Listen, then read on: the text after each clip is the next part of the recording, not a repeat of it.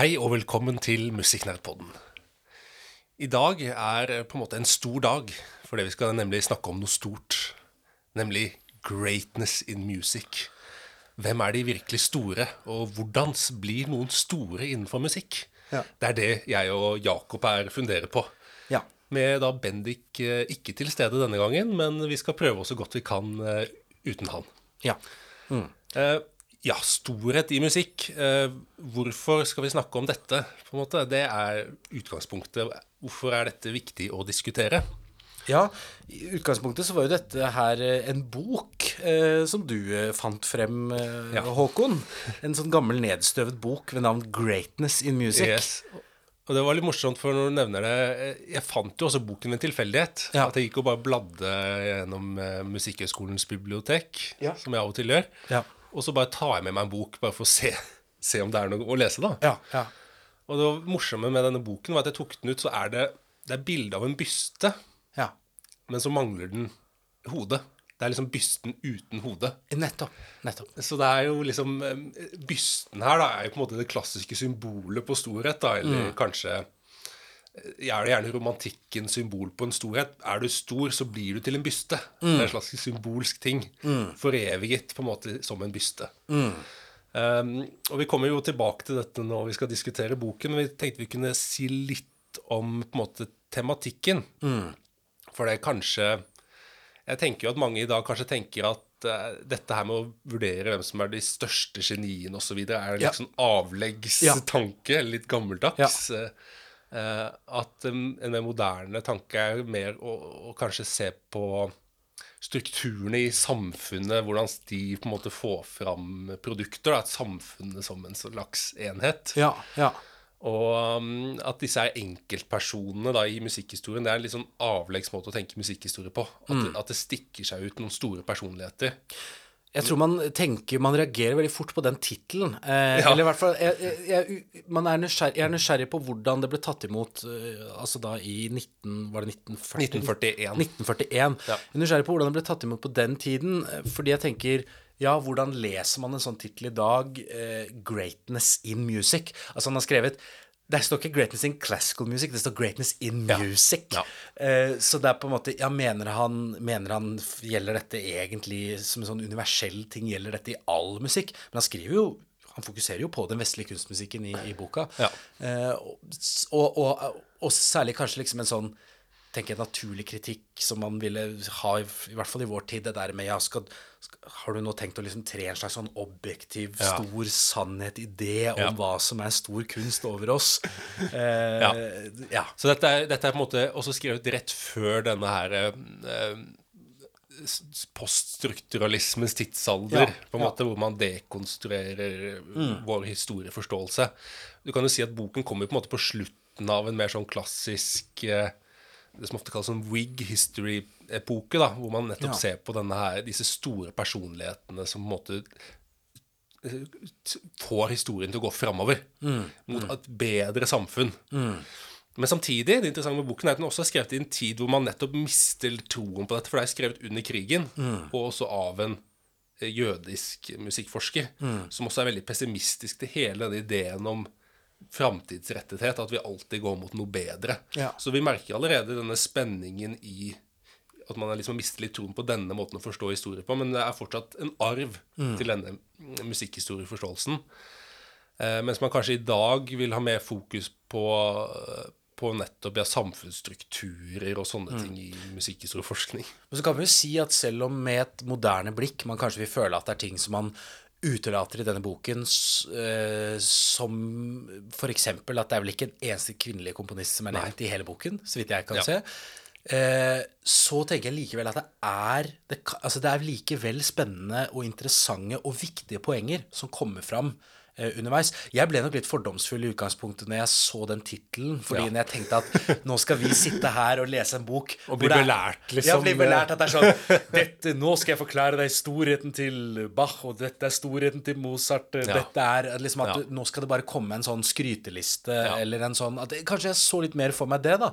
Mens det som egentlig kom frem, var en veldig sånn hva skal man si eh, En mann som er veldig veier for og imot, eller er veldig undersøkende da, i historien. Og går tilbake og, og prøver å finne ut av ja, men hvorfor er det sånn. Hvorfor fikk, ikke, hvorfor fikk denne komponisten mer plass enn den komponisten? Og, men hva med den komponisten? Skrev jo også mange viktige verk, men har jo ikke fått plass. Og, altså En slags mer sånn eh, ja, undersøkende, spørrende Um, Ja.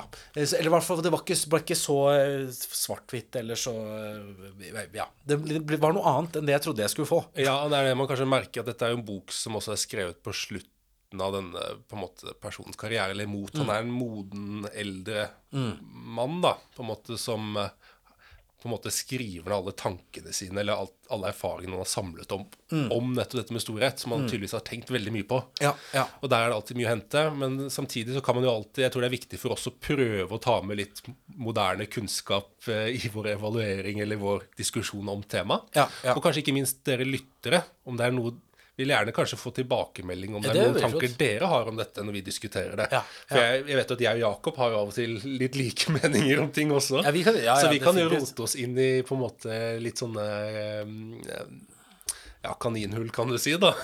ja, kanskje vi sitter i et ekkokammer som vi ikke helt eh, ser selv. Så gjerne, hvis det er noe her dere finner feil eller provoserende, eller eh, Mm. ja, har noen andre meninger, så eh, send gjerne e-post igjen til uh, Ja, musikknerdene. Ja. Ja. Så kan vi jo diskutere dette senere i noen senere episoder. Eh, ja, når det er sagt, jeg kan jo si litt før vi spraker i gang, da. Si litt om eh, ja, nettopp denne Alfred Einstein. De fleste legger jo sikkert merke til navnet Einstein. Ja. Og han er faktisk uh, født og lever i nesten nøyaktig samme tidsperiode som uh, Albert Einstein. Ja. Mm. Og så Da er det sikkert mange som tenker er det noen slags Er det noe slektskap her. Eh, og det interessante er at begge disse to bodde i en periode i Berlin på samme, samme tidspunkt. Hvor da ofte så ble posten deres forvekslet. Så de fikk hverandres post. Det er helt utrolig. For det heter A. Einstein. Ikke Ja, sant? Begge ikke sant? Nettopp. Ja. nettopp. Men de, som, så vidt de visste, så var de ikke i slekt. Nei. Og de møtte ikke hverandre før Det er veldig morsomt, for de begge flykta til USA uh, før krigen, ikke sant? for de var jøder. Eh, Og så møtte de hverandre helt sånn på slutten eh, av livet, liksom på slutten av 40-tallet. Og det fins et bilde av dem sammen, faktisk. Ja, Det er Ja. utrolig. Um, også det som man har funnet ut i ettertid, da, etter, lenge etter var døde, er at de faktisk er i slekt. At de er noe sånn som femmenninger. Eller et eller annet. Og så da er spørsmålet er det storhet. Er, det genet, er dette genetisk? Nei. Neida. Men um, det er en sånn påfallende, liksom, eh, morsomme ting, da, akkurat med dette um, forholdet her, da. Som er litt ja, ja, kanskje litt triviell kunnskap, men morsomt allikevel, da. Ja. Um, så ja, Einstein skrev jo Han har flyktet til um, USA, ikke sant, fordi han var jøde. Og skriver egentlig de fleste av verkene sine først etter han har flyktet, altså bøkene. Og denne boken jo, er også utgitt etter han har gjort et lengre studie på um, madrigalene på 1600-tallet, eller et eller annet sånt som det. da. Ja. Så dette er en slags sånn der avkoblingsbok. Ja. Nå skal han bare kose seg og skrive noe. Ja. Og det er jo kanskje litt den følelsen eh, man sitter igjen med også, dette med at her bare pøser han ut. Ja. Her pøser han på. ja. Og den har prøvd å på en måte, Boken er jo delt inn i fire kapitler. Vi kan jo nevne hva det heter. da. Det første heter da 'diskutabel storhet'. Så andre kapittel er 'udiskutabel storhet'. Så har vi esoteriske grunner for storhet. Og så til slutt historiske forutsetninger for storhet.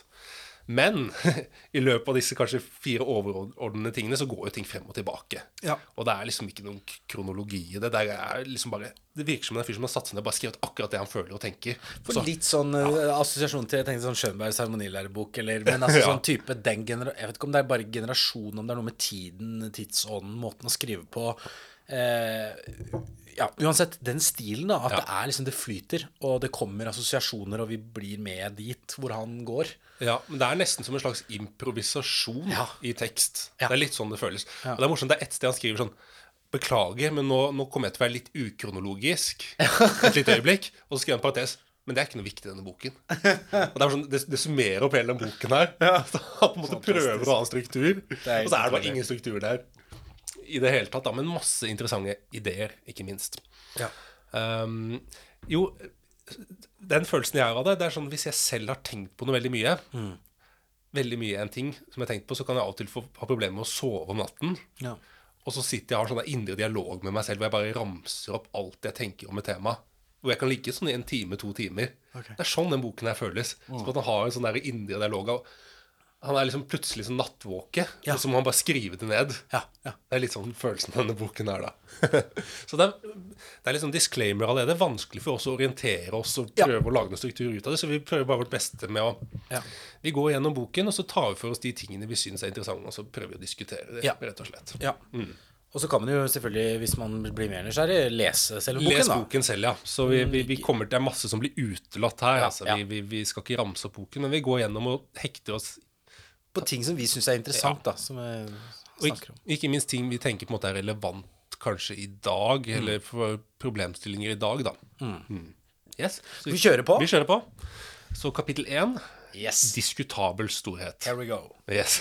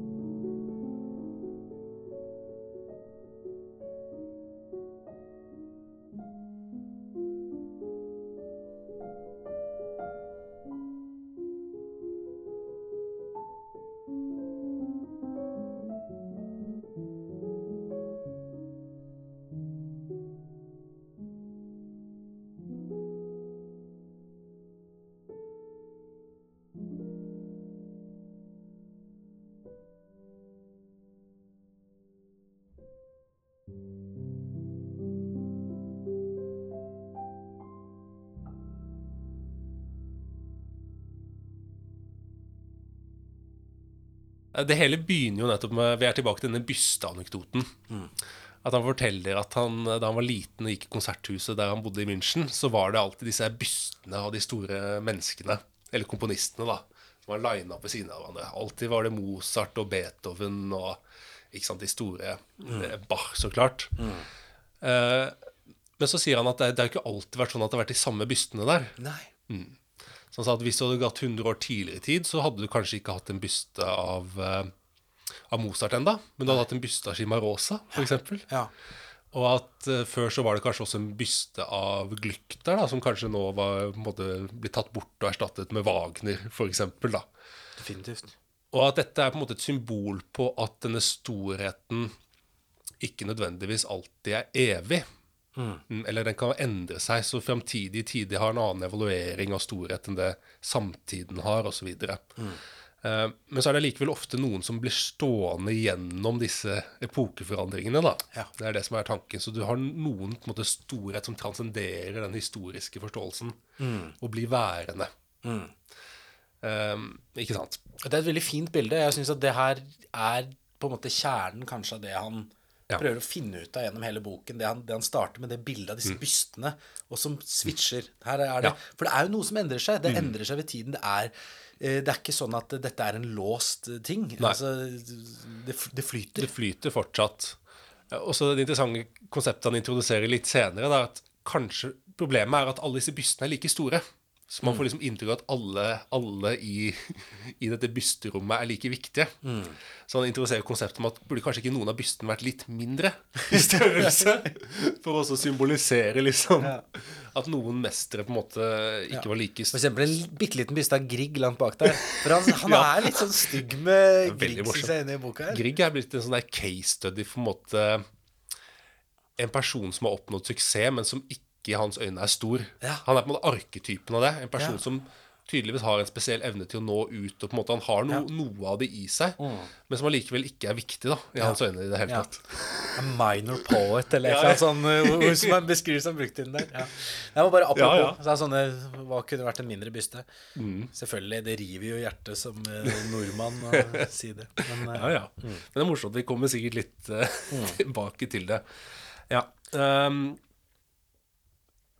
ja, og mm, hva skal vi si? um, Men, men, men det er jo spennende, ikke sant, det han sier med at uh, At noe Altså at noen verk Altså det han nevner eksempel tidlig i det der kapitlet, er jo Han bare tar et eksempel, da, det der med at Wagner har hyllet et eller annet sånn ukjent listverk. Ja. eh, og, og liksom Ja, hvorfor, hvorfor er ikke dette Har ikke dette fått mer plass? Eh, Ja. Altså sånne, sånne ting, da, som man på en måte Eh, ja, han, han begynner forsiktig å nevne da, i starten der. Hvorfor har ikke dette fått, uh, fått mer plass? Uh, han nevner jo særlig dette ordet med uh, forstei... At det er Ja. ordet forsteining. Ja. Eh, når stor kunst slutter å berøre oss. Eh, det er noe som han kommer tidlig her i kapittelet. Mm. Ja. Og som jeg syns er et veldig viktig og interessant Ja, poeng. viktig da. konsept. Og der er vi egentlig inne til det som kalles på en måte historisk viktige komponister. Men hvis musikk ikke berører oss lenger, ikke sant? Eh, så enkelte komponister vil jo alltid kunne anerkjenne at de var store, men vi vil ikke egentlig forstå musikken deres lenger. Nei. Eller den har ikke noen Og det er interessant, og jeg er sikkert mange der ute som har ulike meninger om dette, men mm. han er jo litt der at egentlig før 1700-tallet så mener han at mye av musikken som komponeres opp til da, på en måte er litt sånn forsteina. På en eller annen måte at vi, Du må være litt sånn spesielt interessert eller spesialist for å på en måte begynne å skjønne denne musikken. Mens musikken som kommer etter der, har en mer sånn tydeligvis åpen og universell Du trenger ikke ha noen forkunnskaper for å hekte deg på musikken. Det som er interessant, er jo at eh, Jeg vil jo tenke det i hvert fall i kulturen vår nå, da, at vi går på en måte Hvis vi tenker at de, det repertoaret som blir spilt, hvis vi tenker i orkester, vi tenker av den gamle klassiske musikken, så er det Får man litt følelsen at det starter rundt Bach. Eh, Ja. Altså sånn Standardrepertoaret. standardrepertoaret, da. Du kan jo på en måte gå lenger tilbake og si at eh, ja, du har, du har enkelte verker som eh, Du har eh, Marcelli-verk, altså korstykket av Palestrina. Du har liksom Du har småstykker her og der, men det at det på en måte i en stor At det er en svær, stor konsert med bare Palestrina på programmet, eller eh, Ok, da er det kanskje med mer spesielle festivaler. Ja, da er det sånn tidlig Tidlig musikkfestival. musikkfestival, Ja. kanskje. Ja. Men at det er noe med liksom den, Om du kaller det om det er kanon, vestlig kanon, eller- men det starter litt med scenen med barokken, da, Ja. eh, får man inntrykk av. Det som er eh, interessant, som, som jeg syns er et veldig viktig Eller et spennende poeng her, det er det der at han snakker om hvordan no, musikk overlever gjennom andre verker. Altså Særlig med Bach, da. At Bach overlever gjennom Mozart, Beethoven, Wagner og Brahms. Ja. Eh, fordi at de har på en måte tatt opp i seg eh, Bach-stilen på en eller annen måte, eller eh, Og så dermed så har vi kanskje nærmere kontakt med Bach. Ja, Fordi de, de, bringer liksom fakkelen videre på en eller annen måte. Ja. Ja. Det er noe i dems musikk som fortsatt har en linje tilbake. Som har en linje, og dermed så er det lettere for oss å hekte på. Og det tenker jeg, Ja. det, det, Jeg, jeg syns det var et eh, herlig bilde, fordi jeg tenker at det kan vi jo se i Hvis du tenker bare når du Hva skal man si Når du hører Hvis du tenker på din egen musikksmak, og du tenker at du vil gå over på noe ny, ny musikk å høre på Mm. som du syns er interessant, så går du kanskje ikke over til noe Eller i hvert fall, jeg tror de fleste mennesker de vil gå til noe som minner litt om det de allerede kommer fra, kanskje. Ja. Eh, at du går ikke inn til noe som er helt nytt. La oss si du er opptatt av liksom punk, så er det liksom én undersjanger av punk, og så går du over i en annen punk. Men du går ikke over til noe Går ikke over til ja, hva skal jeg si Folkemusikk eh, fra Telemark, eller jeg vet ikke. Eller, altså. Det er sånn um, Så, så jeg, jeg tror jeg bare tenkte Det var en litt sånn fjern assosiasjon her, kanskje, men det var bare det der med at uh, det overlever. Bach overlever gjennom disse andre komponistene. Da. Eh, og, hvis, og når de ikke gjør det, når komponistene ikke har den koblingen, Ja. så blir det fryktelig langt unna for oss. Sånn som disse gamle Sånn som Dufay, eh, Lasso, Monteverdi, Jos, Josquin, Josquin Jeg kan, kan ikke Combert eh, ja, jeg klarer ikke å uttale alle disse navnene, de komponistene. Men at de, vi, vi på en måte anerkjenner at de var store. Ja. Men vi klarer ikke å connecte med musikken på samme måte som vi kanskje gjør med Bach. da Nei, at du, du, må, viss- du må komme inn i det på en måte litt Ja. som en sånn der hemmelig laug, nærmest, Ja. for å forstå musikken ordentlig, da. Mens, men det var morsomt at han sier også at av disse her forsteina komponistene Mm. kan også bli brakt til live gjennom en komponist som kan hente ting fra dem og så gjøre det til sitt eget. Ja. Så han sier at Brahms er en Yes. typisk sånn komponist som ta, er veldig opphengt i 1600-tallet. Mm. Så han sier jo at veldig mye av dette vi tenker er litt sånn rart med Brahms sin stil, Mm. er nettopp egentlig at han henter mye av sin kjærlighet til 1600-tallet frem i sin musikk. Mm. Men han gjør det til sin egen stil. Og dermed blir allikevel denne stilen, den gamle stilen som måtte er forsteinet, litt levende gjennom Brahms. For oss i dag, til og med. Også et sånn fint eh, bilde på det. Eh, hvor det også ja, kan komme til live. Uh, ja, hva skal vi se Han er jo uh, han, han nevner jo også nettopp dette med hvorvidt man er på en måte um, Hvor viktig det er å være anerkjent i sin egen tid eller ikke. Og det kommer vi kanskje mer tilbake til. Jo, jo, men han, absolutt, han kommer innom det. Ja. Han nevner jo det med Bach, da. Ja. Altså, Bach var jo virkelig ikke Folk skjønte jo ikke eh, at han var stor på den måten som vi Nei. ser han som stor. Nei. Han var anerkjent, Mm. men mer som organisten, mer som liksom eh, denne skikkelsen Mm. som var en kompetent musiker, mer enn den store komponisten. Altså bare Det og det visste jeg det har ikke jeg liksom lest meg opp på, men altså bare det der med at han skulle få jobb Ja. i den Thomas eh, Altså at, At Telemann og Hvem var den andre komponisten? Graupner. Ja. Ble spurt om jobben. Han var tredjevalget. Han er tredjevalget, og så var det sånn Ja, ja. eh, Hvis du ikke kan få det beste, så må du nøye deg med Ja, det var noe sånt som ble sagt. Det var sånn, ja, ja. I den? Det var sånn herlighet. Det er helt eh, vilt. Og det er jo morsomt dette her, siden vi også tenker på Bachs musikk som så universell, da. Mm. Men så var den helt åpenbart ikke universell i hans egen tid. Nei. Den var universell for ettertiden, Ja. på en eller annen måte. Som er jo veldig Men det er jo på en måte Tydelig så var det jo såpass stor kraft i Bachs musikk at alltid komponistene og musikkelskerne satte ofte høy pris på Bach. Mm. Og sånn som nettopp levde han gjennom Hayden og Mozart og sånn, Mm. før han igjen fikk sin egentlige oppvåkning igjen på 1800-tallet. Han var ikke helt død, Mm. men han levde nettopp igjennom disse andre komponistene, da, som Mm. vi, vi snakket om nå i stad. At han var ikke helt død på den måten, men han var på et tidspunkt på en måte forsteinet. Ja. Men ikke, ikke hos musikerne. ja. Og så kom han til live igjen. Det er en interessant tanke da om at sant, hvis musikken på en måte på et tidspunkt kommer til å endre seg så fundament så an, langt bort fra på en måte den måten Bachs musikk eh, er på, og andre kompo- Men det altså, var vel det som på en måte skjedde med han òg, for han var på en måte slutten av sin periode hvor han gjorde Han sluttet med de mest ekstreme kontrapunktiske tingene i Kunstig fuge Ja. og liksom disse tingene. Ja. Og så er det liksom mer den galante stilen som på en måte er på moten. Mm. Og da er ikke han relevant lenger, da. Nei, det er sant. Ikke sant? Uh, Jeg tror jeg tenker på er mer Bachs popularitet nå. Ja. Om det vil på en måte Hvis, hvis eh, musikken endrer en slags grunnleggende måte å eh, ja. Hele, og da- hele systemet, fundamentet. hele fundamentet blir annerledes da, i kulturen. Ja. Eh, fra hvordan vi liksom lytter til musikk, Ja. eller hvordan musikk er tenkt, konstruert. Og la oss si om hele skalasystemet blir helt annerledes. da Vi Ja. går vekk fra tolvtonesystemet. eller Blir han da forsteinet helt? Vil da Bach også på en måte forsvinne ut som en sånn rar uh, greie? da Bare bli historisk. med, sammen med alle de andre Ja. At alle, alle at, du, du tenker om 200 år frem i Ja, tid, så er hele vår tidsalder forsteinet. Ja, bare- Og har ikke noe relevans i samfunnet lenger. tenker. Ja, ja, det er en spennende tanke. Ja. Neida. Men uh, han er jo Det er absolutt uh, ikke bare Bach som uh, virker som han ikke ble forstått. Du hadde jo den der rare anekdoten om Beethoven òg, da. Med, Ja. Ja, det er den eh, Går det an- Nei, men var det ikke det at han satt med disse var det, ikke en eller annen pub eller et sånt sted, og så var det Dette her med om eh, at han ikke Åh, Var det engelskmennene som De hadde skjønt De bestilte noe verk fra han, og de hadde skjønt De, de skjønte liksom hva han holdt på med, da. Ja. Han innbilte seg det at de, de skjønner hva jeg egentlig prøver på. Ja. Uh, ja. Jeg fikk inntrykk av at, av at det var egentlig ingen som forsto Ja. Beethoven, fordi at selv de som bestilte masse av han og sånn, skjønte egentlig ikke helt hva som var uh, Men ja, Ja. det er, akkurat den der tanken der er litt sånn fascinerende, for Beethoven var jo stor i sin tid. Anerkjent. Han var kanskje den mest anerkjente komponisten i sin tid. Ja. Men ifølge Einstein så var det egentlig ingen som forsto han. Ja, ja, nettopp. Så at han også egentlig det han prøvde på, var litt misforstått. Men allikevel så hadde han jo appell, da. Ja. For folk ville jo gå og høre. De skjønte jo at det var noe der. Ja. Så jeg vet ikke hvor mye hold det er i den. Ja, det er det. Det er det. det, er det. Eh, Men så klart, du kan jo si at hans storhet var så stor at måte det, det rommet mer enn hans tidsalder kunne forstå. Ja. Det ville jo i så fall være akkurat det samme som Bach, da.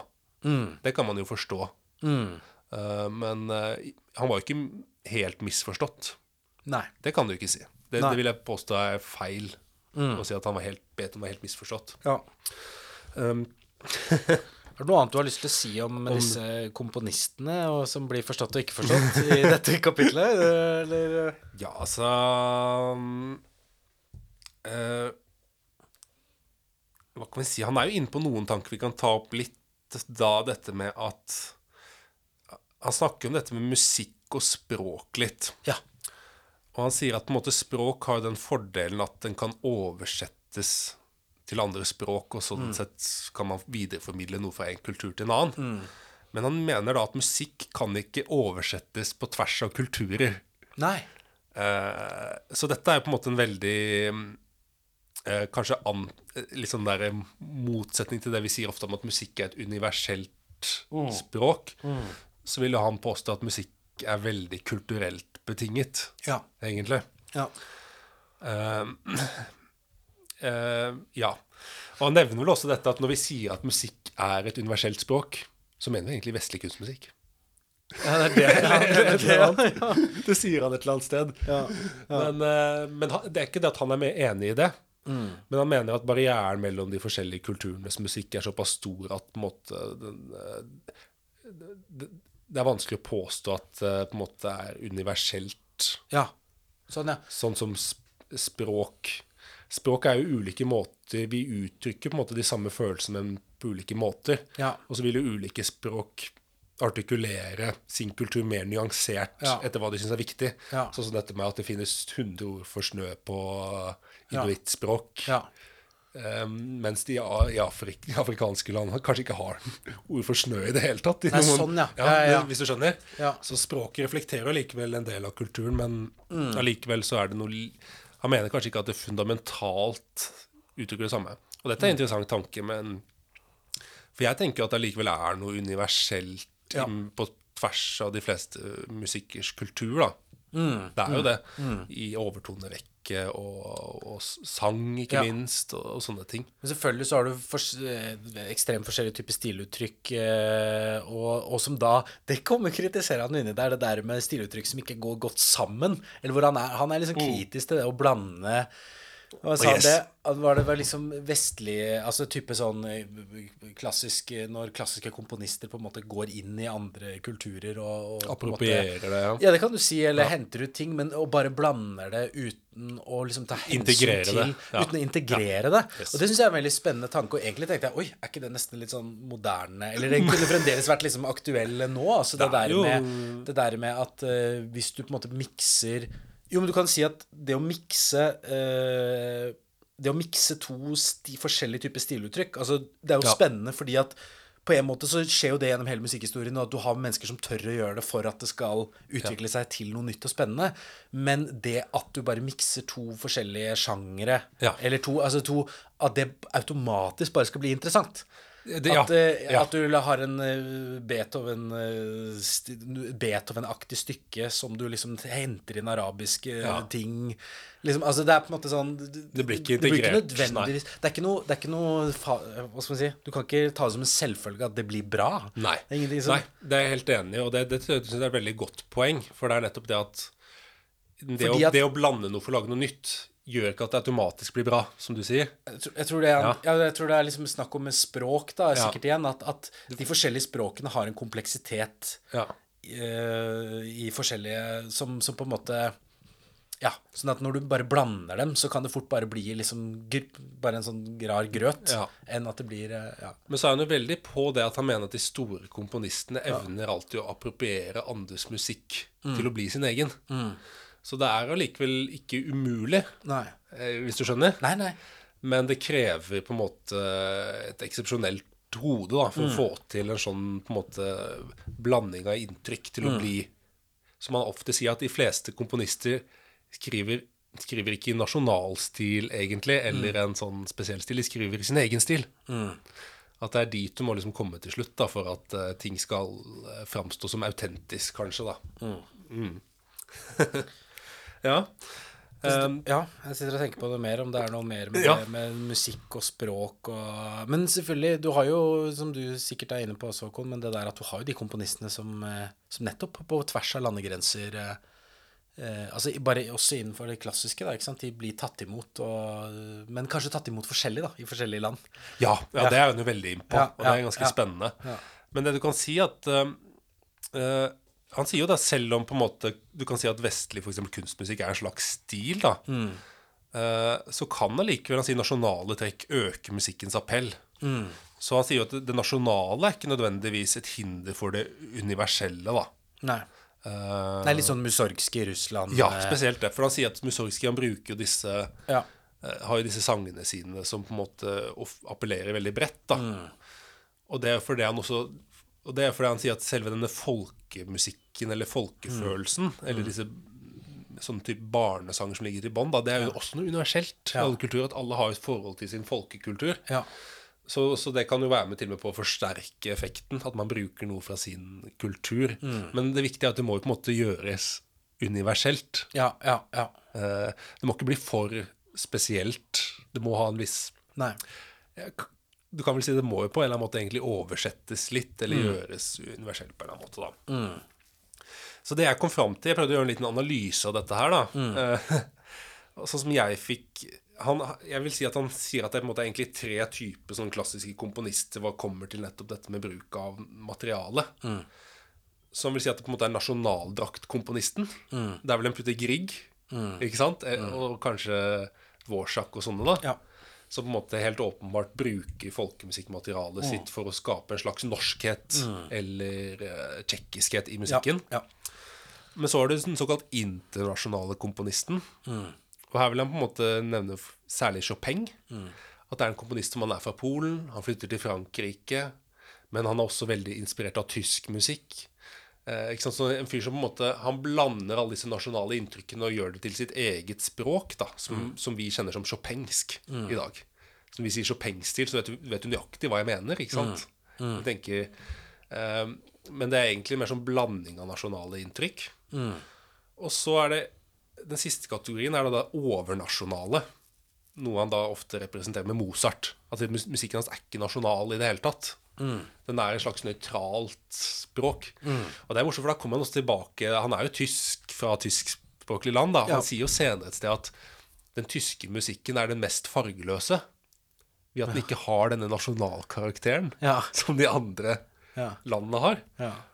Og så så kan vi jo tolke det til at han mener at den tyske musikken sånn sett er overlegen i at den er på en måte nøy Den har ikke dette nasjonale som du må henge oppå. At den er et slags sånn nøytralt element som ligger i bånn der. Jeg vet ikke, men den er jo litt morsom å tenke på, da.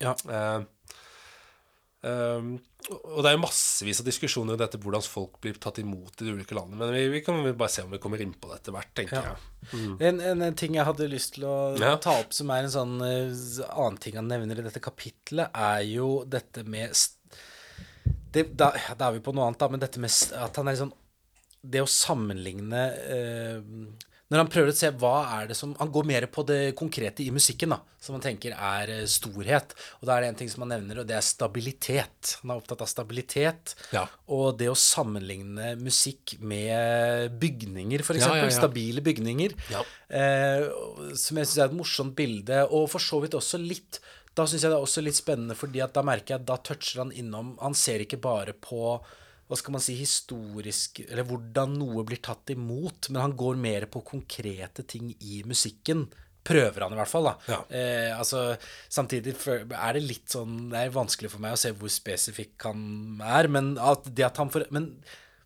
jeg føler det, da kommer du lettere inn til å se hans ideale, eller Ja. hans Hvordan er det han egentlig vurderer storhet i musikk, på en måte? Mer sånn konkret, estetisk est Ja, estetisk. estetisk, ja. Eh, Så du får jo, du tenker du får jo dette her dryppet av denne tonalitetsfølelsen og kanskje funksjonsharmonikk. Nettopp. Han nevner jo det der, og sier det der med eh, Eller akkordprogresjon med tonika og subdominant etterfulgt av dominant. Ikke sant? Ja, det er så stabilt. Det, er så stabilt. Vi kan jo Mens ta, hvis du hvis du kommenterer, så kan jeg spille litt, da, sånn at du bare får en idé av dette. Ja, For jeg ja. tenkte å Jeg syns det var morsom, denne her eh, tingen. Ja, og vi kan ja. utfordre den litt. Ja, Ok? ja. Da går jeg bort til pianoet. Ja. Ja, så Jakob, eh, du kan jo fortelle litt eh, Han snakker med denne tonikaen, subdominant Ja, altså. Ja, det, det, det er vel det der at han Når han snakker om stabilitet i musikk, så at han sammenligner stabil musikk med eh, stabile bygninger som tåler tidens tann, og at stabiliteten i musikken, bl.a. rent fra et harmonisk plan, handler om at det er liksom en stabil en akkordprogresjon da, som, som f.eks. kan skape stabiliteten. Og det f.eks. kan være da en så normal eh, akkord, og mye, mye brukt akkordprogresjon, velprøvd formel, som tonika, subdominant, dominant, eh, ja, som kommer etter hverandre.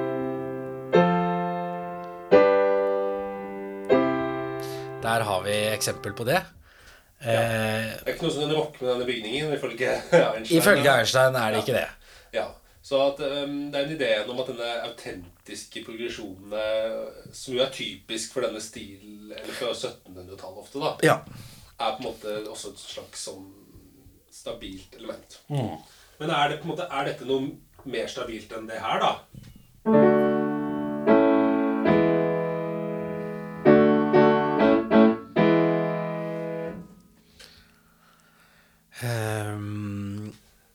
Musikken, da?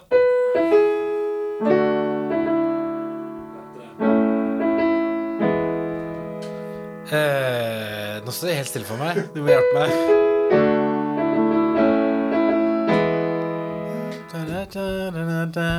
A little help from my friends. Ja, det er det der. Nettopp.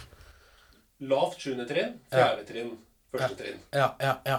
Egentlig en sånn reversering av det eh, Einstein mener er stabilt. ja sånn, ja. Mm. Men likevel er det en følelse av stabilitet når du kommer til siste akkord der, er det ikke det? Ja. Men allikevel, du kan jo si at den er litt åpen og kanskje ville gått. At den, A, den subdominanten får litt følelse av tonika. Ja, ja. Ja.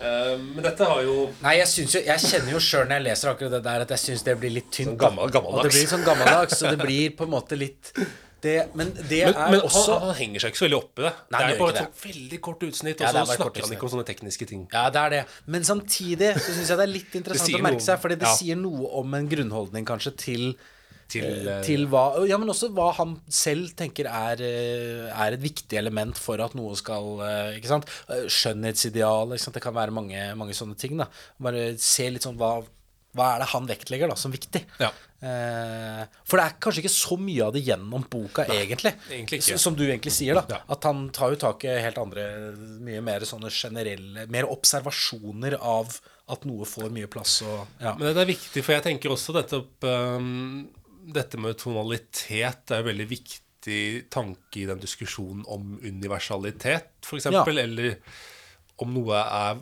varig over tid, da. Så vi kan jo komme tilbake til etter hvert, men uh, at det er på en måte tilfeldig at den mer sånn det vi kjenner som den mer sånn tonale, funksjonelle harmonikken med dur-moll-tonalitet, blir på en måte etablert ordentlig i generasjonen med Bach. ja.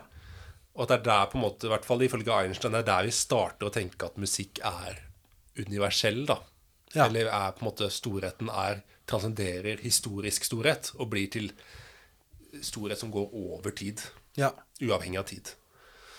Ja, for det er jo også selvfølgelig en ting. Altså Hele den måten å se historien på, at du ønsker å dele Vi, vi deler det inn i, i epoker, og vi holder på sånn, ikke sant. Altså Hvis du hadde gått tilbake til typ sånn eh, Ja, disse gamle uh, Dufay og altså når de ser bakover i tid, hvordan er det de skal dele inn, på en måte? Eller Nei, men det morsomme her, da det, Nå toucher jo ikke dette på akkurat denne tidsepoken, men Mm. du ser sånne plagale progresjoner som er mer typisk hos Dufay og Mm. den gjengen der, blir jo vanligere i rockemusikk Ja. på 1950-tallet. Ja. Så plutselig så blir det aktualisert gjennom en helt annen stil. Ja. Det er nettopp nesten som i det eh, Brahms-eksempelet. Ja, ja, ja. Nesten som at Beatles henter opp eh. Men jeg tror det er helt ubevisst. da det, handler ikke noe om at de henter opp renessansen, men det Nei, hender at de, de kjenner en følelse for musikk som er med i ånd av renessansen når det gjelder harmonisk progresjon. Mm. For og at det allikevel kan være like aktuelt. da Mm. Så det er ikke sånn at du må være en tonal harmonikk eh, à la Bach liksom og fram. Det er ikke det som gjør at noe er tidløst nødvendigvis. Nei, nei, nei. nei. Eller kommer an på da om vi hører på Beatles om 100 år eller ikke. da Ja, ja, ja. Jo, jo men altså, Ja, tenk på de andre komponistene, og for så vidt innenfor den vestlige klassiske kunstmusikken, som, som gikk i mye mer modale retninger. Nå tenker jeg på Ravel, jeg tenker på Ja. altså, hele den generasjonen nå, da. Som for så vidt også spilles i dag. Og, Ja, så, så der kan man jo si ja da.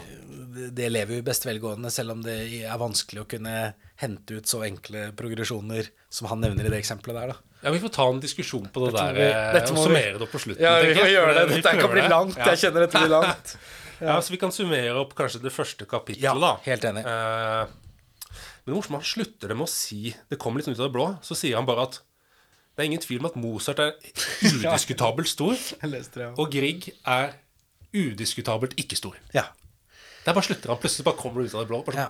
sånn, hva, hva mener du Ja, hva hva, mener hva du?» mener du med det her? Ja. Det er morsomt, da. Vi som sitter der og har sånn der uh, Grieg-episode hvor vi bare hyller han opp i Ja, skyene. ja, ja. Her får vi et slag i trynet. Ja, vi gjør det. Vi gjør det. Eh, Nei, er vi klare for neste Ja, kapittel? vi går Vi lar den henge. Så Vi går det. vi inn i kapittel to, som da Er er udiskutabel storhet.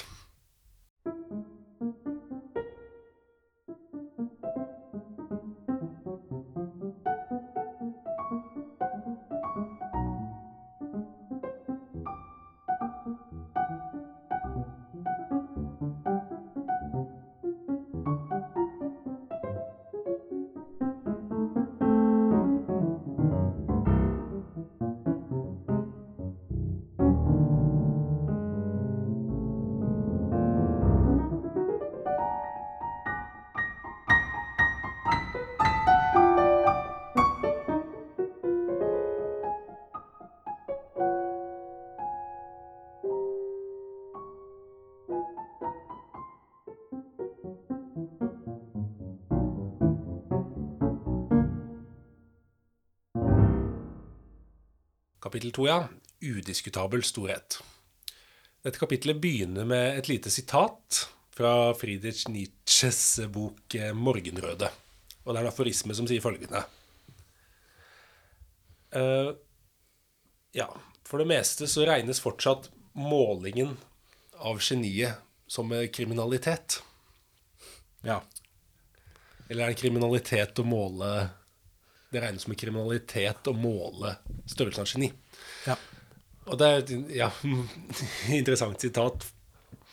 For det, det, det kommer jo tilbake at dette at Vi merker også at vi liker jo Det er noe litt sånn ubehagelig med å skulle måle hvor stor noen er i forhold til hverandre. Eller ja. det, det føles ikke helt riktig på en eller annen måte. Nei. Nei, det gjør, nei, definitivt ikke. Og at det ikke jo- egentlig er mål, mulig å måle to mennesker opp mot hverandre siden de er så komplekse. Ja, ja. Men allikevel så vet vi jo alle at noen komponister er større enn andre. Ja, Hvis du skjønner? ja, ja at vi, vi har en enighet om det. At Vi har en enighet om det likevel. allikevel. Dette syns vi er mer interessant å høre på.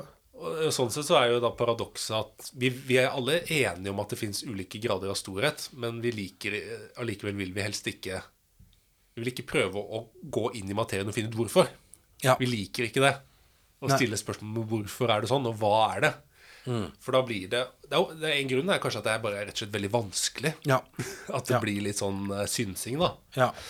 Men mm, eh, Einstein tar jo på en måte her Han tar det litt på alvor da og tenker at vi må Han prøver jo likevel å lage noen slags kriterier, eller prøve å finne ut av hva det er nettopp som gjør at noen er større enn andre. Ja? Er det mulig å si det? Ja, ja, han, ja men han, han, prøver, han prøver jo det, og, og mm. Uten at det blir sånn banalt, sånn som du, du beskrev i starten her. Ja, ja. Hvis du skjønner. Ja. Men han jo Han må jo på en måte gå inn i dette her litt sånn ubehagelige og prøve å orientere seg uten å bli banal, da. Ja, ja. Kanskje av og til blir han litt banal, mens andre ganger så, eh, så er han mer innpå ting, da. Ja. Men det er gøy. Jeg, jeg tenker som ah, Det er bra at noen prøver, da. Og så vet man jo at dette her er vanskelig. Ja, ja. Eh, Vi, vi føler med han i at dette her er Dette, dette er ikke lett. ja. Einsteins bilde på det er at det er alltid noen på en måte Noen skikkelser som er lenger framme, og noen som er litt bak i skyggen. Det er det bildet han bruker, da. Noen, At det er alltid noen som er, står tydelige og klare for oss som store, mens det er andre litt sånn svakere skikkelser Ja. i skyggen. Eh, Og det er jo spennende, for det er jo ikke nødvendigvis bare at du forklarer eh, hva skal vi si, det derre å se hvorfor er det noen som er litt mindre, og noen som er større, at han kanskje Han, han forsøker virkelig å finne ut av ja, er det noe Eller jeg får litt følelsen av det. Da, ja, er det noe vi ikke har sett? Er det noe vi ikke eh, Eller jeg kan jo sitte med den følelsen at å, ja, men kanskje er det noe her som vi faktisk ikke eh, En komponist som burde løftes mer fram. Ikke sant? Altså, ja. det er ikke altså, at man er blitt blind på ja, at jeg ikke nødvendigvis tenker at, uh, at, at liksom det skal være sånn. At uh, ja, Ja. Beethoven er det vi skal spille mest, selv om fordi vi gjør det nå. Så skal vi bare fortsette å spille mest. Men, å ja, men hva, med, hva med han eh, Weber øh, baki her? Ja, ja. Skal, hva med Freischütz? Er det kanskje egentlig et genistrek, det verket? Men så er det bare Men det er ingen dirigenter som, vi, som nesten spiller det. Carlos Kleiber har en innspilling av det. Oi, Eh. hvorfor fant Carlos Kleiber, som var dirigentgeni Han, fant det, den, han syntes den musikken var veldig interessant. Mm. Så det er jo folk som har løftet det fram, men så har de ikke fått den store ikke sant? Ja. Så, ja, jeg, jeg syns det er spennende. Jeg syns han på et sånn sett eh, ikke nødvendigvis eh, Altså Sånn sett så prøver han jo å lete, lete litt Ja da. etter andre òg. Mm. Ja, ja, ja, absolutt. Det er en viktig ting han påpeker hele tiden, at liksom denne evalueringen av storhet er jo i forandring. Ja. Så det er ikke umulig å ikke hente opp ting. Så dette kan man også ta til forsvar for mer moderne tankegang. At man vil gå tilbake i historien f.eks. For, å se om var det noen kvinnelige komponister som man kan hente opp i dag, da, som pga. den tiden de levde i, ikke hadde muligheten til å bli store. Ja. At det faktisk var strukturelle ting som gjorde det mulig. Eh, og jeg er, jo alt, jeg er jo generelt veldig glad i å høre på musikk av mindre kjente komponister, bare sånn for å se prøve å opp, For da har du også muligheten til å gjøre deg opp en mening som ikke er farget Ja. av, av at du vet at den er stor. ja. Ja. Det tenker jeg er ganske viktig, da. Eh, Eller en, morsom, en fin øvelse å gjøre. Definitivt. Gjør deg opp noe mening om noe musikk som ikke så mange andre har gjort seg opp noe mening om. Ja. For da er du ikke farget av fordommer. Ja. For da, det går ikke an å si at Bach ikke er stor. Eller det er på en måte Det er skrevet ned og vedtatt på den måten at hvis du sier noe imot det, så er du nesten på en måte dum. Ja. Eller det er så vanskelig å røre Han er så urokkelig at på en måte det er vanskelig å gi han noen motgang i det hele tatt. Og det er også farlig. Ja. Eller det, det, Jeg det kan jo også ødelegge at vi prøver å forstå musikken hans virkelig. Mm. At vi må på en måte prøve å trykke på svakhetene til seg selv de aller største. Mm. Eh, og kanskje erkjenne at ikke alle verkene deres er like fantastiske, f.eks. For eksempel. Altså rett og slett tenke at de er litt mennesker, de her eh, folkene òg, da. Men det er spennende et kapittel hvordan han da egentlig, får jeg inntrykk av, tar for seg enkeltkomponister gjennom historien og, og prøver liksom å grave litt ned i ja, hvorfor er dette Hvorfor har ikke denne personen fått enda mer plass, eller blitt enda mer anerkjent, eller, eller ja, ja, rett og slett ser, ser på svakheter og styrker Ja, rett og slett. hos forskjellige komponister. Og han sier at det er litt sånn nasjonaltrekk tenk å være et hinder, egentlig. Det kan også brukes som en styrke. Eh, har han tatt et morsomt eksempel her i starten, at han sier at i, i England så tenker engelskmennene på Elgar som uh, det samme som Brahms er i Tyskland. Ja. Bruckner også sikkert for en del tyskere. At det er sånn, de Mens i. Tyskland så vil man alltid tenke at Elgar bare er en svakere kopi av Brahms.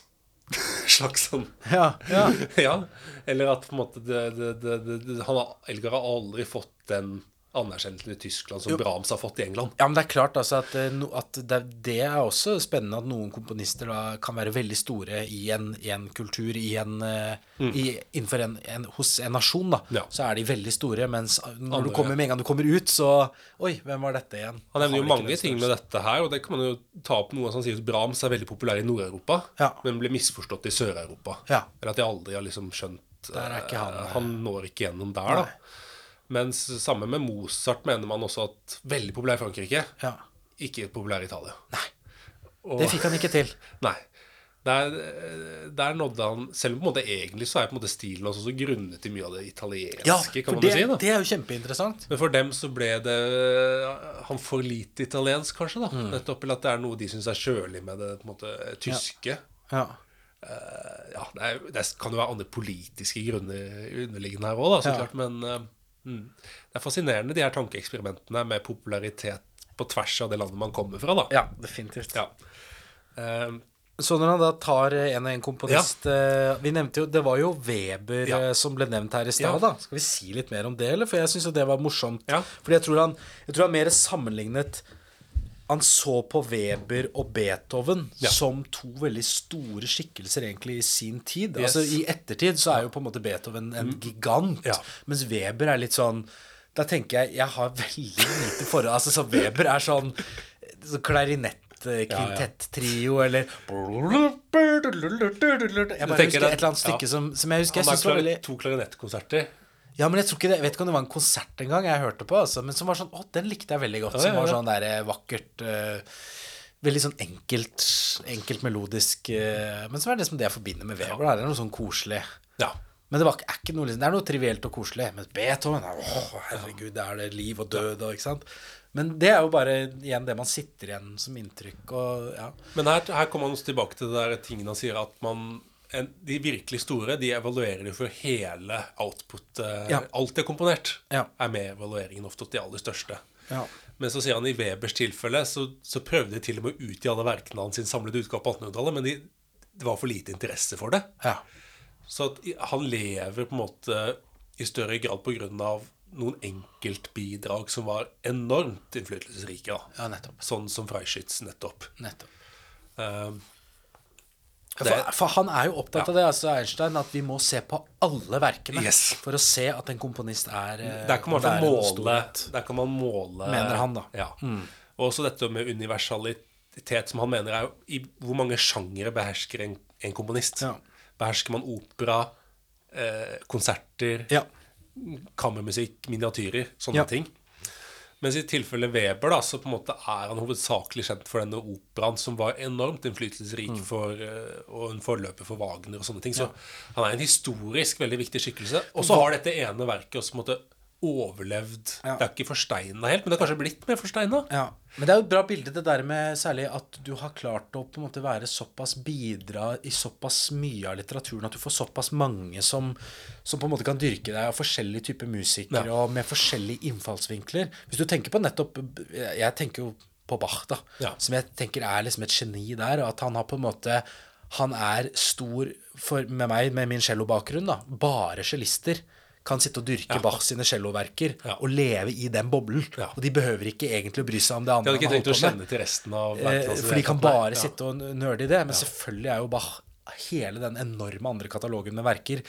Pianostykkene, fiolinstykkene, orkesterstykkene, eh, motetter, korverker, organister kan sitte og fråtse i orgelrepertoar. Altså det er på en måte Det er altså så enormt, da. Mm. Eh, og det, det, det syns jeg er et veldig interessant bilde, hvis du tenker nettopp på komponister som Og det er fascinerende med Wagner, f.eks. Altså, Ja. Wagner han skrev jo bare operaer. Ja, han ble Tenk å bli så stor og bare skrive Jeg skal si bare i Ja, ja. men altså Men der er det, det er interessant, for han kommer jo tilbake, og du kan jo si på en måte Han har ikke så mye til overs for Wagner.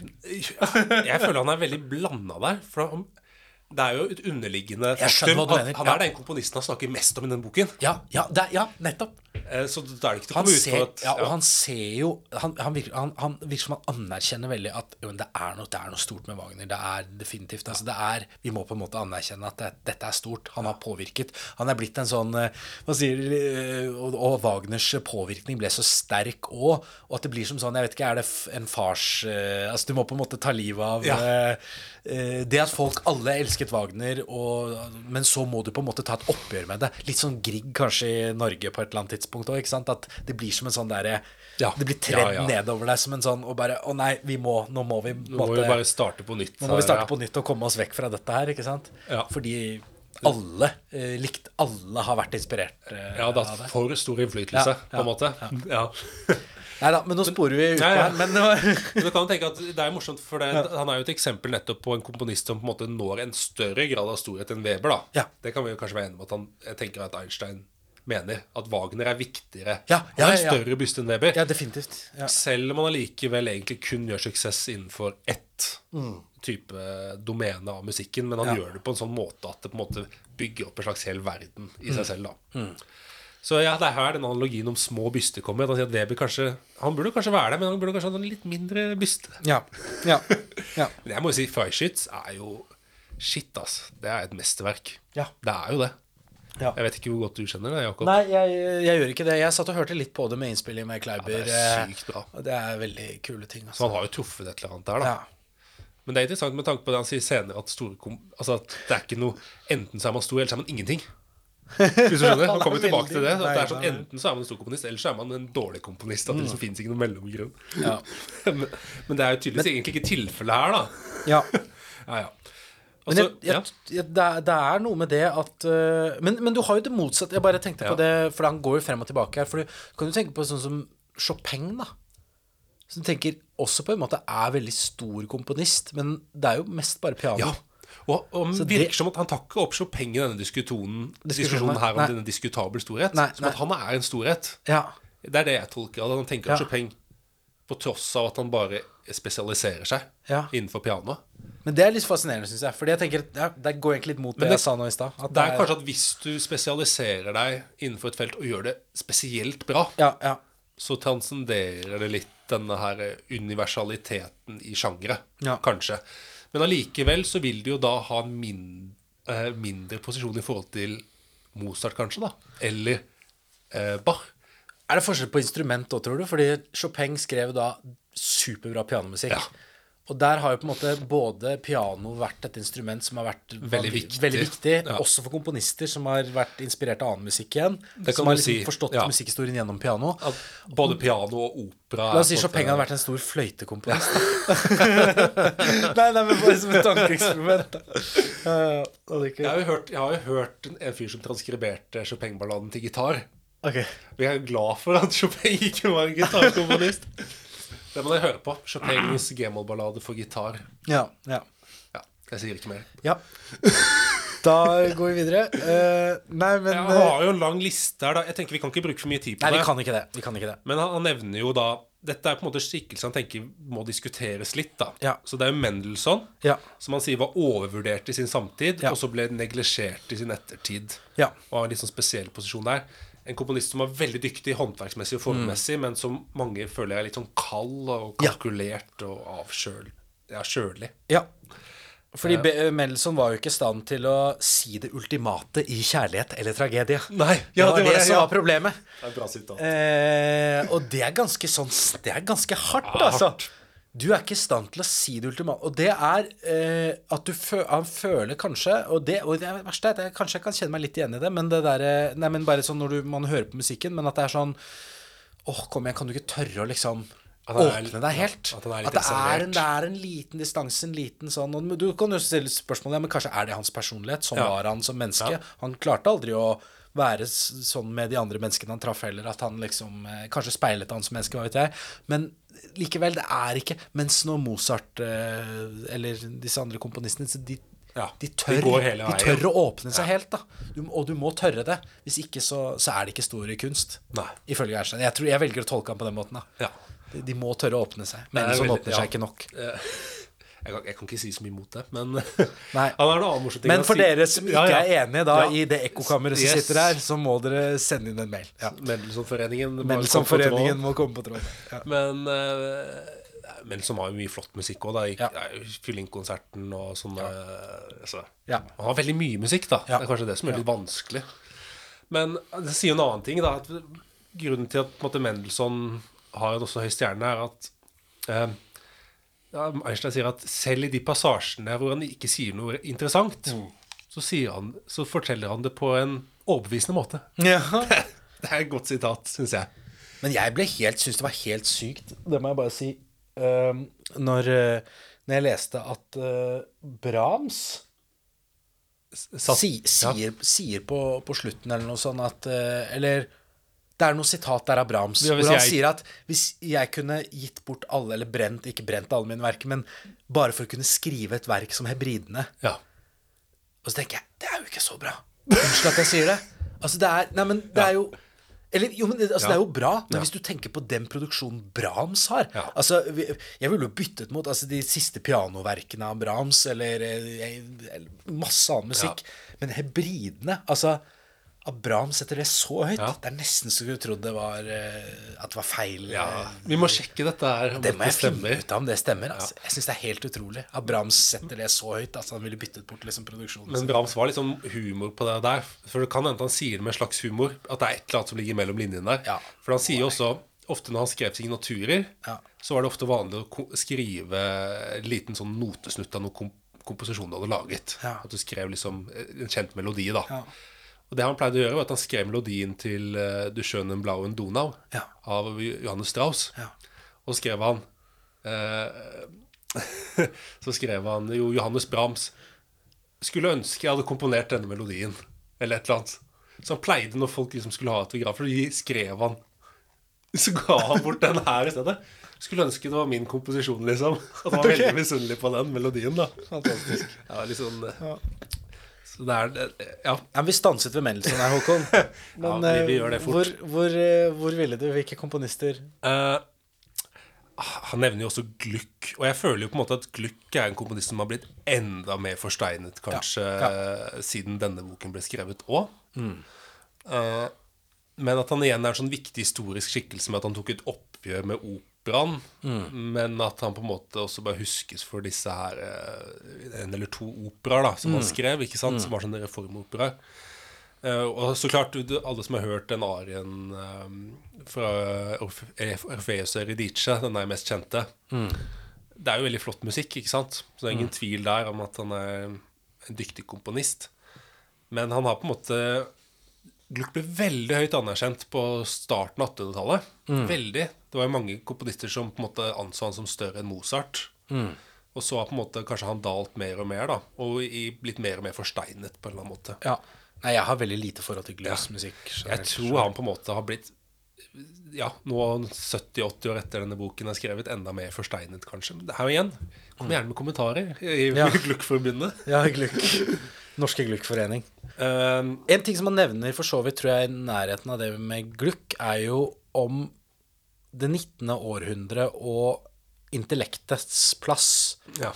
uh, i den uh, Blant komponister. Altså det at du ser også komponister bli mer Det blir viktig for dem å kunne uttrykke seg skriftlig òg. Og Du ser jo sånn som Schumann, da, for eksempel, som var musikkanmelder. og Det blir etter hvert en sånn pakke at du må på en måte vise at du har et, eh, et intellekt. Du må vise at du kan Ja, du uttrykker deg skriftlig, rett og slett. da Sånn som, Og særlig Det blir jo på en måte et veldig Kanskje et markant skille, tenker jeg, når Wagner kommer, og du på en måte ser at oi, her er det liksom Han er en stor kunstner, en stor komponist, men han er noe annet enn Ja.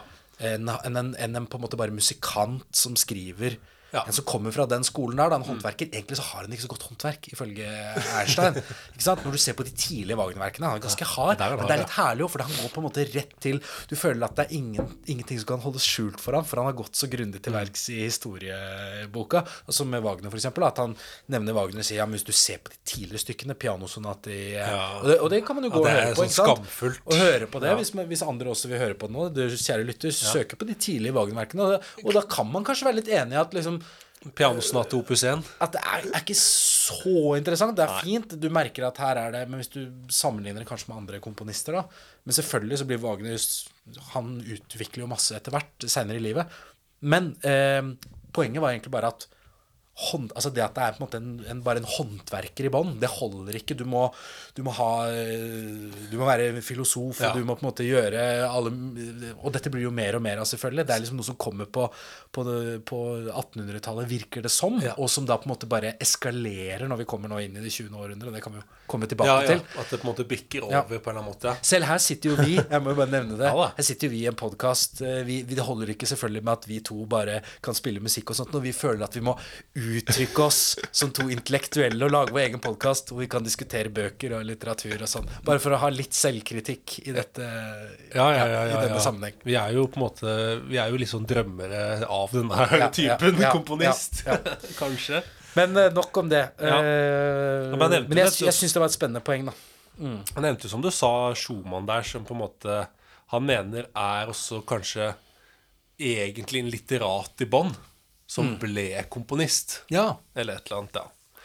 Og så spennende med Schumann, som er jo spesielle, er at han er komponist som på en måte de mest anerkjente verkene kom tidlig. Ja. Og så blir det mindre og mindre utover. Ja. Og så dukker jo de symfoniene opp relativt seint, da. Men han er liksom Hvis du ser opus 1 til 15, da, så er det jo det ene mesterverket etter det andre, liksom, som bare puff, kommer på rekke og rad. Og så plutselig så er han ut, utbrent, nesten. Eller blitt for selvbevisst, som man sier, da. Ja, Det er Beethoven som ligger og spøker bak der og på en måte ligger Nå skal han som ta sånn arven til Beethoven, da. Ja. Og så blir det for stor byrde å liksom eh, ta. Da. Mens i starten så gjør han jo ikke det. Da er han jo på en måte mer i karneval. Ja. Han føler ikke at han har den byrden til Beethoven. Kanskje i fantasien, da, så Ja. klart.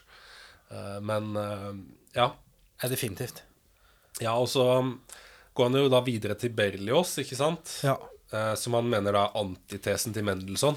Ja. At på en måte, han, kom, han kom inn seint i det, og han kunne ikke spille piano. og Ikke gitar, som Ja. var Jo, som var hans hovedinstrument. Eller han spilte jo litt piano òg, da. Mm. Ikke helt sant.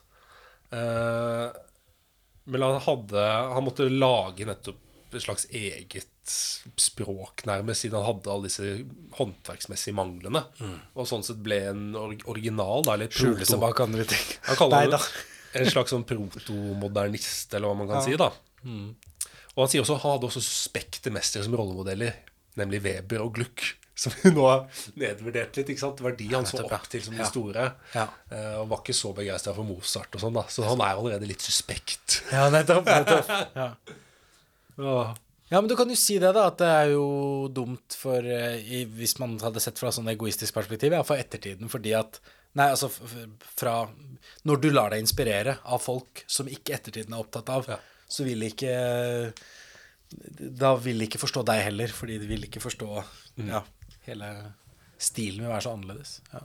Altså, hvis vi kan Altså, ja eh, Jeg kan si det er en annen professor jeg har møtt, som har jobbet mye med Berlioz. da ja. Som allikevel sa at hvis han skulle vært på en øde øy, så hadde han jo valgt Brahms framfor Berlioz sin musikk hvis han skulle høre på noe resten av livet.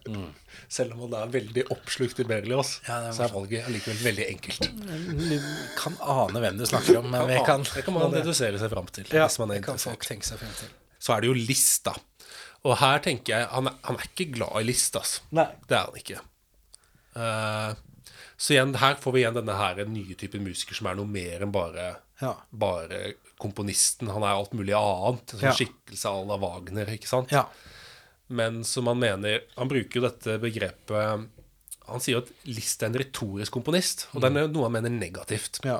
Det er interessant, for det begrepet retorikk ble jo egentlig veldig mye brukt for å beskrive musikk på 1700-tallet. Ja. Så var det det som var på en måte språk å snakke om musikk i.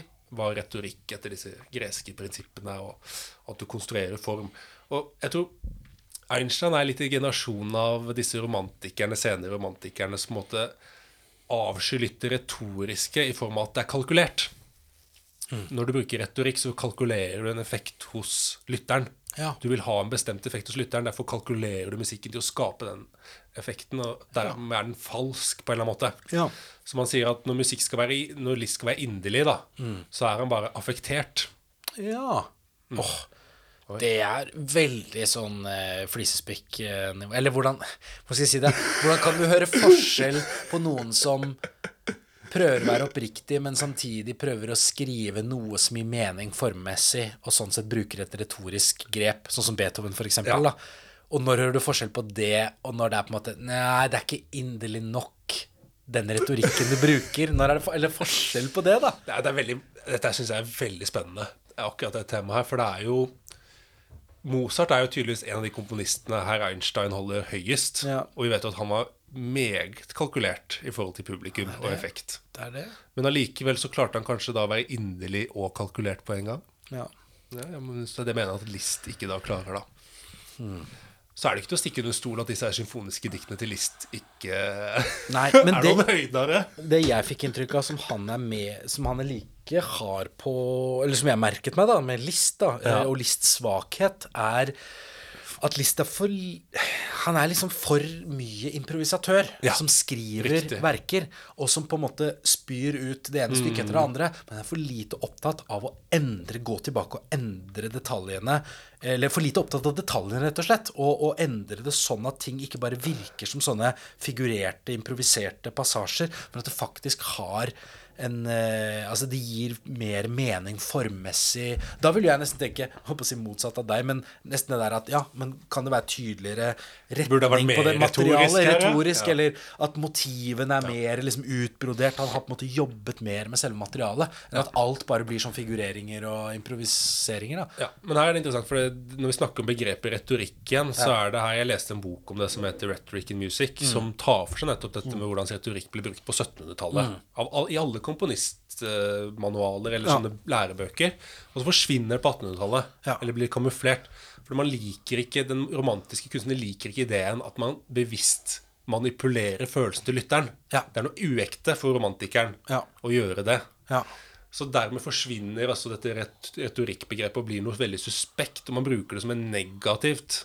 Nettopp. Mens når vi nå kanskje kommer på avstand, kan vi si at retorikk Retorikk Trenger vi sårt? Vi trenger Ja, kanskje. Nei da. Ja. Men, eh, Men at at det det, på en måte- i hvert fall er et eh, Ja. Blant mange Jeg mener det er en stor misforståelse, og jeg tror eh, av, av mange innfallsvinkler til eh, komposisjon, så ser jeg jo retorikk som en helt fantastisk verktøykasse som eh, jeg, jeg føler Ja. eh, ja. Det er en brønn å Og ta jeg, av. jeg tror på en måte det er en viss sannhet i at når man skaper sitt aller beste, så, så tenker man ikke nødvendigvis på det retoriske heller. Nei. Det bare skjer av seg selv. Men jeg tror det retoriske er veldig viktig som en sånn verktøy for å bare håndtere komposisjon. Så det er kjempeviktig. Men det er jo fascinerende. Retorikk var et ekstremt viktig fag på 1700-tallet. Og var på en måte Jeg kan ikke huske å ha lært en dritt om retorikk, jeg, for å være ærlig i min utdannelse. Nei. Så det er veldig spennende å gå inn i det nå. Ja. Og se. Men det er nettopp dette at man syns det er suspekt med det å kalkulere en effekt hos et publikum. ja.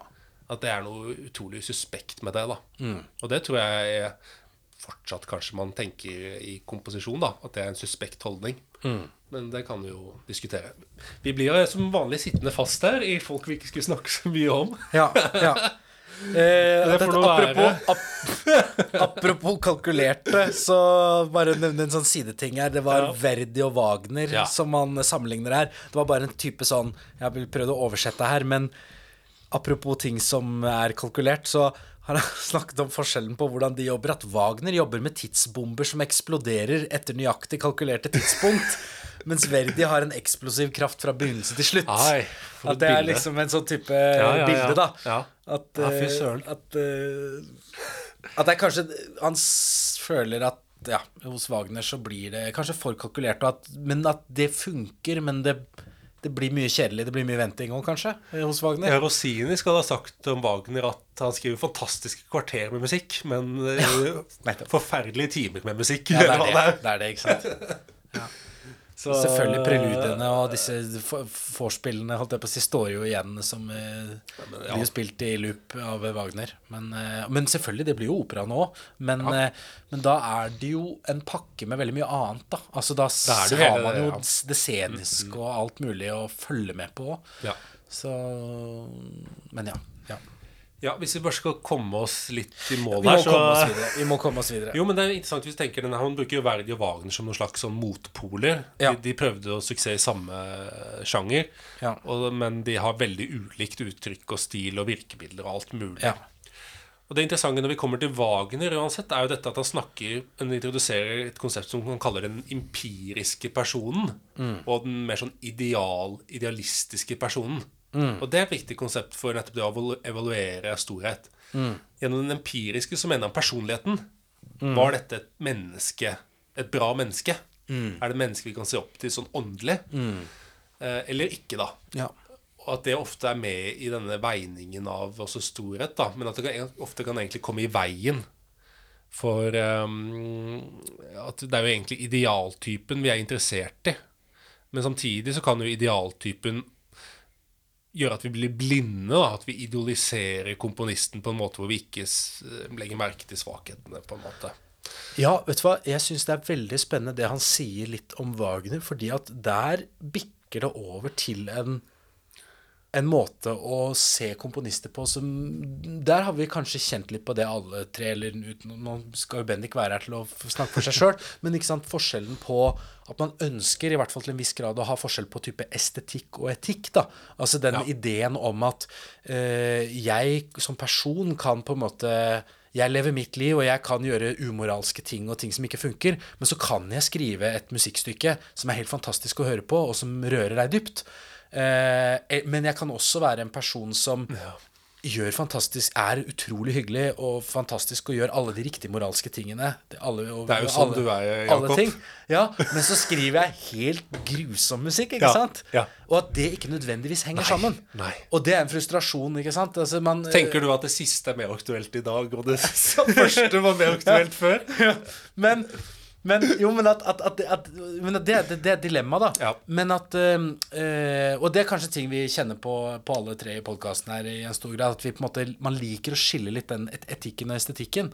Ja. Men når, når han nettopp Einstein kommer til Wagner, så virker det som at det skillet er litt vanskelig for ham. Fordi at Wagners biografi, det som kommer fram om Wagner, og hans hvordan han forholder seg til sine venner. altså Det at han ikke er i stand til å ha noe ordentlig vennskap med folk. Og han er på en måte så eh, Kynisk. Ja. kynisk. Og han har på en måte så grumsete bakgrunn. Og da stiller likevel Einstein spørsmålet at Og ut av denne altså Han har et sånt fint bilde at ut av denne jorden, this soil ut av denne så skal liksom disse, disse vakre heltefigurene dine liksom springe de All den liksom vakre, flotte musikken de skal komme ut av dette grumset som er liksom hele den måten du lever på. da Så han er litt Der tenker jeg at der pirker han jo borti det. At kan du egentlig skille kunsten fra kunstneren? Ja. Eh, det, det er jo litt det man føler litt der, da. Ja. Eh, og, og kanskje er det noe Altså, det jeg syns er interessant, er påvirker eh, Påvirker da et, etikken, estetikken, på en måte? Er det noe som gjør at da Ja. det skinner igjennom faktisk i musikken? Ja. At uh, det er noen dårlige holdninger her. De dårlige holdningene kan du faktisk høre estetisk. Men det er, jo et Det er jo veldig- det er det er et sånn- paradoks, for han sier jo senere også at Ja. Wagner var villig til å gå over lik på grunn av musikken. Ja. Så man kan også tolke det som at han gjør det nettopp for å skape denne fantastiske musikken, som var han nødt til å manipulere folk. ja. At det var den eneste måten å kunne få skapt Det disse er verkene på. Det er, ja, det er helt annet. Ja. Det, men det er, altså det er en grusom tanke, i hvert fall Ja. fra moderne syn. Men Ja, at det er en slags sånn der eh, Du må gå over lik for å liksom få til det store, da. Mm, det er, men altså, hvis vi kan tenke Det er jo interessant hvordan Einstein forholder seg til det her. For nå er det jo, hvis vi husker den historiske konteksten, han Mm. er en jøde som har flyktet fra nazistene og er nå i Amerika og skriver denne boken Mm. under krigen. Og Wagner er jo det største propagandaapparatet for nazityskernes nasjonalbygning. Ja. Og han var jo en antisemitt i tillegg. ikke? Ja. Det er jo det som man ikke kommer unna med Wagner. Det er det som gjør, akkurat som man sier, at Wagner vil bli diskutert Ja. i alle tider. Ja. På grunn av nettopp denne konflikten mellom kunsten og kunstneren. da. Mm. Og det var jo det allerede Det er jo interessant. Jeg syns det er viktig angående i dag. For det, vi hørte på en annen podkast som i hvert fall var før om klassisk musikk. Denne Boyes Musikkompani. Ja, ja, ja. De hadde jo en egen Wagner-spesial. Og den handlet da om at en av de, eller i hvert fall en eller flere av de, husker jeg ikke helt, ikke lenger klarte å høre på Wagner. Fordi man var, syntes det var for ubehagelig å tenke på personen Wagner. Altså antisemitten Wagner. Og derfor klarte han ikke å høre på musikken lenger. Det syns jeg er fascinerende. Ja. Ja, og forskjellen da på eh, Når han nevnte Verdi Det var vel særlig Verdi og Wagner. Jo, det var når han sammenlignet de to, som var sånn herlig at eh, etter hvert som de på en måte dør, så ser du når biografien kommer frem, så blir på en måte Verdi større og større. Verdi vokser, mens Wagner på en måte synker. da eh, når, det kommer, når personligheten kommer frem, da. ja. Nei, men det er et jeg, Vi kunne jo hatt en egen episode om det her, Ja, merker ja, jeg, om Wagner og Ja, for jeg kjenner jo at jeg har jo en viss skepsis til, til nettopp at han blir så opptatt av disse personlige tingene. Fordi at Ja. det er jo noe med den tanken om Jeg liker i hvert fall å tenke det, da, at b- plutselig kommer du til en tid hvor du, du vet egentlig veldig lite om komponisten. Altså så Tenk på Bach, eller tenk Ja. når du begynner Ja, å ja, gå langt tilbake, da. Så vet vi ikke så mye om biografien. Men du har på en måte bare musikken der. Så Og da er det selv. den som på en måte kan snakke. Og da er det spørsmål om Hører du de umoralske tingene i Ja. de tonene? For det er morsomt, Han nevner jo Hendel at det er jo litt suspekt at han ikke var interessert i damer. Skriver han her i boken. ja. Eller et eller annet sted. Sånn at, Det er jo litt suspekt, Ja. At han ikke var interessert i damer. Ja, nettopp. Var det det han noe å si? Nei, da. Ja, ja, ikke sant. Nettopp. Det Nei, nei, nei. nei men eh, Ja, det er et interessant tema. Man blir ikke ferdig med det, altså. Nei.